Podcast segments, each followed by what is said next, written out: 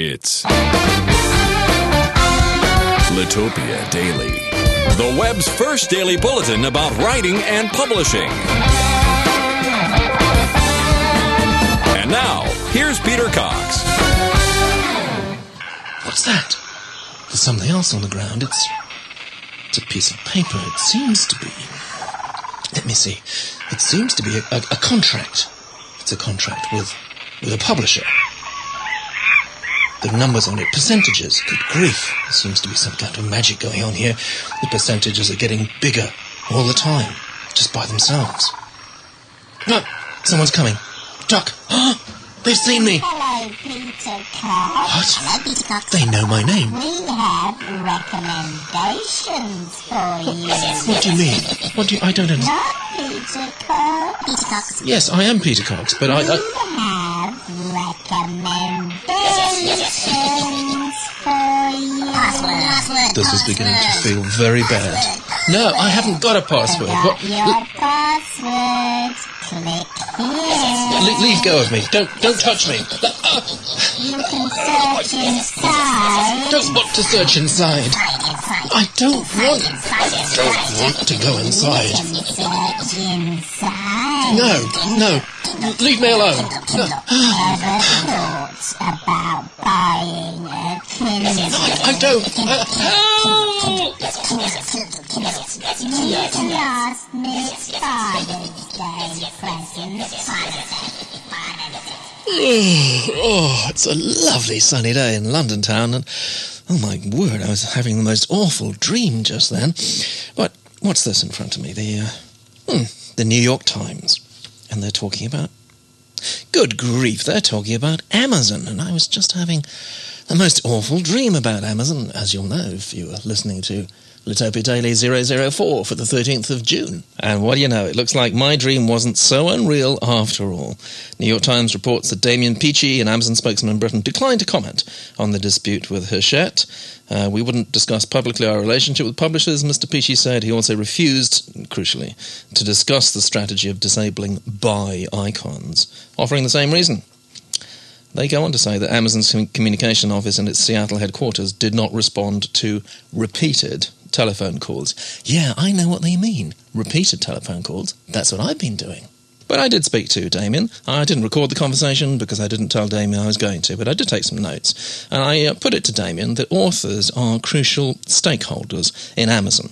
And Amazon would not be where it is today. It probably wouldn't even exist without the help, cooperation, and product that authors create. And he fully accepted that. That being the case, that authors are crucial stakeholders in Amazon, Amazon surely needs to start talking to us, doesn't it?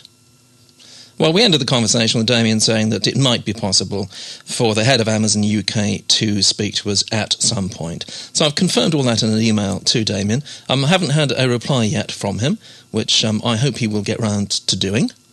And you know what? Let's make it easy on them. I can even tell them in advance the sort of questions I want to ask. And the first one is very straightforward. Amazon typically takes more than 50% of the purchase price of the book as their margin. Uh, an author will typically take 10% or less quite often less. The author spends months or years writing the book, that's creating the product, and I would like to know exactly what it is that Amazon does that's so special that it's worth five times the amount of money that the author receives. Now, I'm not kidding myself. I know that we live in a very tough and competitive world, and that retailers do take a very large slice of the eventual purchase price of any product, whether it's a book or anything else. It's a reality of life, and it gives them an enormous amount of leverage.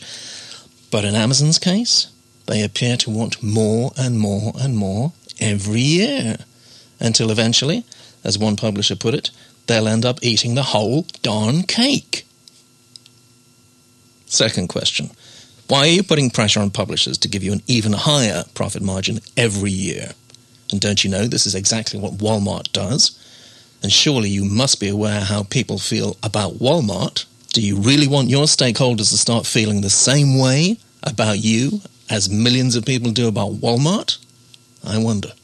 And thirdly, and this only applies to the US company at the moment, but it may well apply in the UK too soon, print on demand, POD, next big thing in publishing. Why is it that Amazon.com is insisting that authors use their own company for print on demand and none other? And again, That smacks of monopoly. So come on, let's hear it. Come out from your Seattle headquarters. Come out from Slough. Yeah, come on, Amazon. Let's have answers to these things. You live on the internet. The internet is all about communications. It's not about being a faceless organization that hides behind its spokespeople who say, we're not going to talk about this. You have got to talk about it because you know what? If you don't talk about it, other people will talk about it and you will lose. I can guarantee you of that. And I've seen it happen. I've seen it happen to McDonald's. Check out McLibel if you want to know how a company can really put its foot in it. Come on, Amazon, let's hear from you. Now here's Donna with the news. Thanks, Peter. Today's top story in the BBC Your Queen knighted Salman Rushdie for his services to literature. I'm not sure I really understand the concept. Instead of a suit of armor, he seems to get some sort of a medal I'm guessing maybe it's the equivalent to the Medal of Freedom here. Yeah, that's pretty much it. It's the establishment largely patting itself on the back. Um, but I see also Ian McKellen got um, a further recognition, which is very well deserved. So you've got an interesting mixture, really, people who um, who are prominent in their fields and who get uh, some recognition for what they've done. Um, and also, there's another class of um, recognition and honour which certainly doesn't apply to either of these two people, but um, is much murkier. And that is people who've given money to one or other of the political parties. And guess what? They seem to get knighthoods and lordships too. What a coincidence is that? There's apparently an online game called The 39 Clues. It seems to involve a mysterious family. Uh, it's going to be released by Scholastic, according to Blue Ridge Now. Well, Steven Spielberg is going to direct a movie based on it, and Scholastic is going to be doing a 10 book 10 book series. The first book is going to be by Rick Riordan, who did one of my favorite stories, The Lightning Thief. Yeah, I've been following this very closely too. Um, it's very similar to something that we're doing actually for one of uh, my clients, MG Harris, the Joshua Files an ARG alternate reality game. Uh, I think this whole concept could be very big news indeed for authors operating in this kind of area. I'm a little scared to even report this next story, Peter. I'm a lawyer and I practice in Florida. I gave Brits a hard time Monday about some free speech issues, and here's one in my backyard. Worse, I worry a little about whether I'm even allowed to talk about it. It seems a lawyer posted a comment on a courthouse blog. Now, I'm not sure whether I'm even allowed to repeat this, but he did call a judge an evil, unfair witch. The Florida bar came after him and tried to take away his license to practice.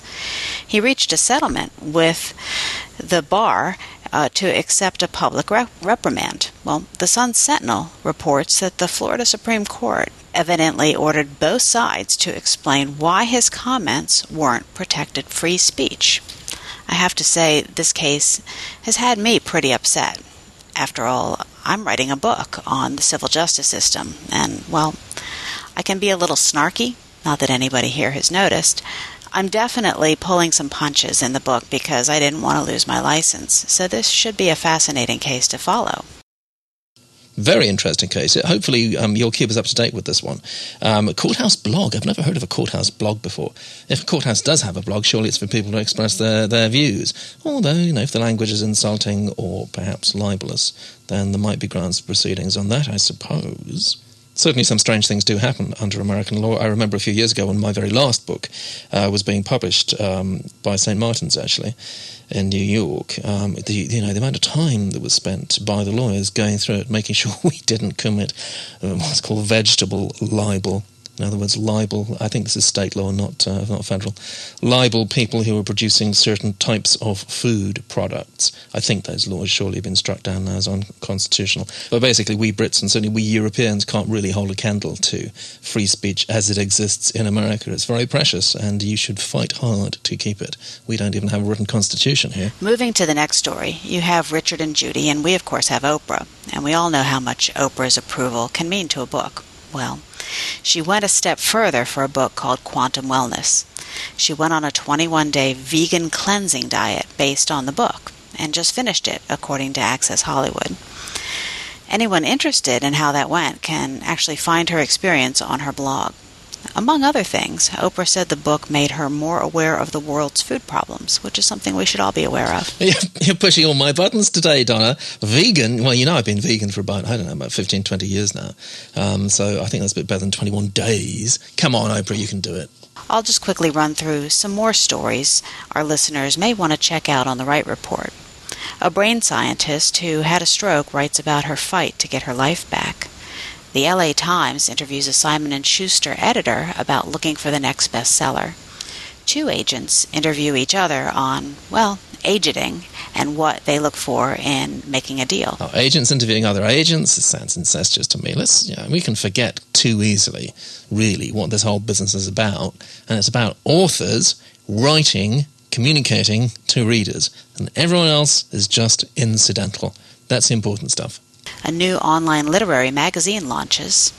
Quentin Tarantino gets what was originally a 600 page script down to a manageable length. The author of a book on why Obama can't win says he thinks Obama can, you know, win. A story about a blacklisted writer that resonates today. An article with five ways writers can get their lives back. One is to stay off the internet. Boy, am I screwed. A book called Underground America chronicles an oral history of those usually forgotten. Galley Cat, one of my favorite blogs, interviews Michael Ian Black, who steps up his hilarious feud with David Sedaris. 75 music books are found to violate copyrights. The Library of Congress has reproduced Thomas Jefferson's rare book collection continuing my hurricane theme, and with all the floods happening, plus it's beach season, I thought our listeners might be interested in how to salvage wet books. And finally, how a hoax on booksellers turned into a best selling book. That's all the news for today. I hope everyone has a fantastic Writing Thursday. And fantastic to you, Donna. Thank you very much for the news headlines. Links to all those items can be found on Donna's blog, which is wrightreport.blogspot.com. Show notes can be found on our podcast website, which is podcast.litopia.com. If all those URLs are leaving your head spinning, just go to www.litopia.com and you can find links from there through to the podcast, through to Donna's site, and the whole works. And if you do um, click through to the podcast website, click on the link at the top that says Take Part, because there you'll find full instructions as how you can um, actually take part in one of our podcasts, either the daily or the weekly Litopia After Dark, and indeed how you can leave as a comment for broadcast on Litopia Daily. So thanks for listening, and let's do it all again tomorrow. Catch Litopia Daily five days a week from www.litopia.com.